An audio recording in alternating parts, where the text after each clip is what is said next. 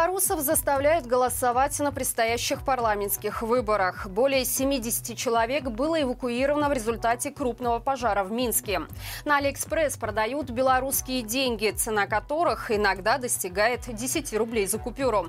Подробнее об этом не только я расскажу вам далее. Вы тем временем подписывайтесь и ставьте лайк этому видео. На белорусских госпредприятиях приказывают создавать списки проголосовавших на так называемых выборах. Об этом стало известно телеграм-каналу «Беларусь головного мозга». Его источники сообщили, что на рабочих местах поручают создавать соответствующие списки. А тем, кто не проголосует, угрожают взысканиями и лишением премий. Отметим, что единый день голосования на депутатов Палаты представителей и местных советов назначен на 25 февраля. Несмотря на то, что вероятность массовых протестов крайне мала, на фоне тотальной зачистки гражданского общества режим делает все возможное, чтобы обезопасить себя. Силовики тренируются разгонять митинги несогласных, а идеологи фонтанируют креативными роликами с призывами посетить мероприятия. На них запечатлены рабочие заводов и колхозов, которые искрометно озвучивают самые банальные нарративы госпропаганды. Впрочем, мы вряд ли сможем узнать даже приблизительное количество подписантов за новых парламентариев и сельских депутатов. На электоральный спектакль не допущены независимые наблюдатели и представители ОБСЕ. Вместо них представлять международную общественность будет миссия СНГ, которая, без сомнений, признает выборы состоявшимися, как это было и в 2020 году. Более 70 человек эвакуировались из горящего общежития в Минске. Инцидент произошел на улице Красина вечером 12 января. Когда спасатели прибыли на место, из окна на четвертом этаже валил густой дым. В одной из комнат горели вещи, а рядом были слышны крики о помощи. МЧС удалось спасти 40-летнюю женщину, которая оказалась заблокирована открытым огнем. Как выяснилось впоследствии, она не пострадала. В результате происшествия было уничтожено имущество в жилой комнате, кухне и коридоре коридоре. Благодаря пожарным извещателям из горящего подъезда самостоятельно эвакуировались 25 человек. Еще 45 жильцов покинули соседние блоки. Причины и обстоятельства возгорания выясняются. В Воронеже задержали 25-летнего белоруса, которого обвиняют в поджоге электростанции. Об этом сообщили представители ФСБ.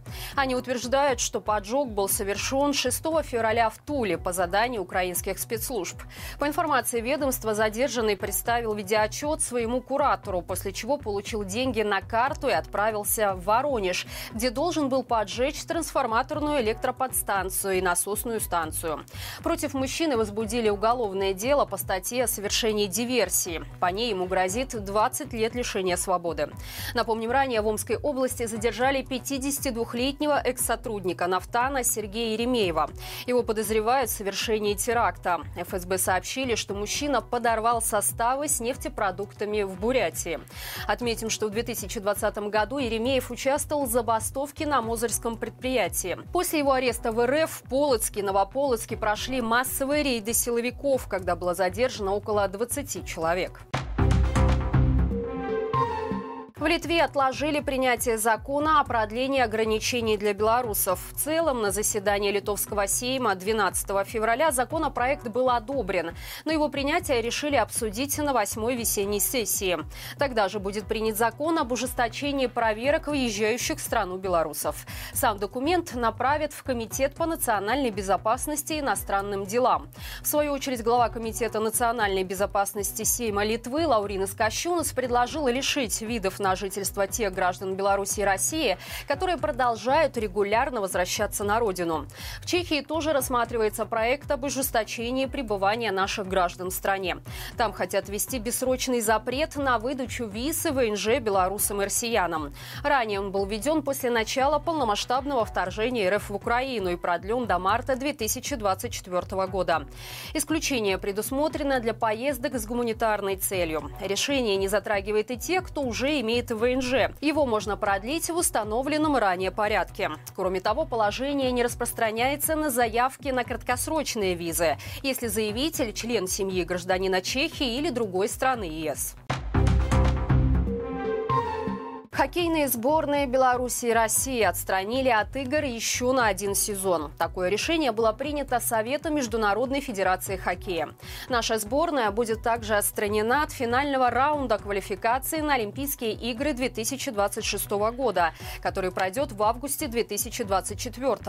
Такое решение Федерации объяснили тем, что возвращать игроков из Беларуси и России в соревнования пока небезопасно. Новое обсуждение о включении двух стран в турнир состоится состоится в мае следующего года. Напомним, в феврале 2022 Международный олимпийский комитет рекомендовал международным федерациям не допускать российских и белорусских спортсменов к участию в соревнованиях из-за ситуации в Украине. Поэтому сборная Беларуси пропустила чемпионаты мира 2022 и 2023 годов. Она также не выступит на мировом первенстве 2024 года в Чехии. На Алиэкспресс продают белорусские деньги, цена которых иногда достигает 10 рублей за купюру. Речь идет о банкнотах с изображением белочек, зайчиков и других животных, которые уже давно вышли из оборота. До сегодняшнего дня купить их можно было только у коллекционеров. Теперь же они стали доступны и на популярной интернет-площадке. Там можно найти купюры различных годов и разного номинала.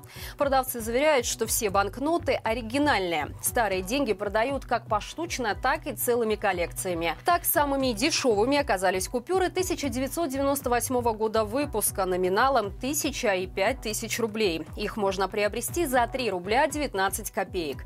В числе самых дорогих банкноты 1992 года.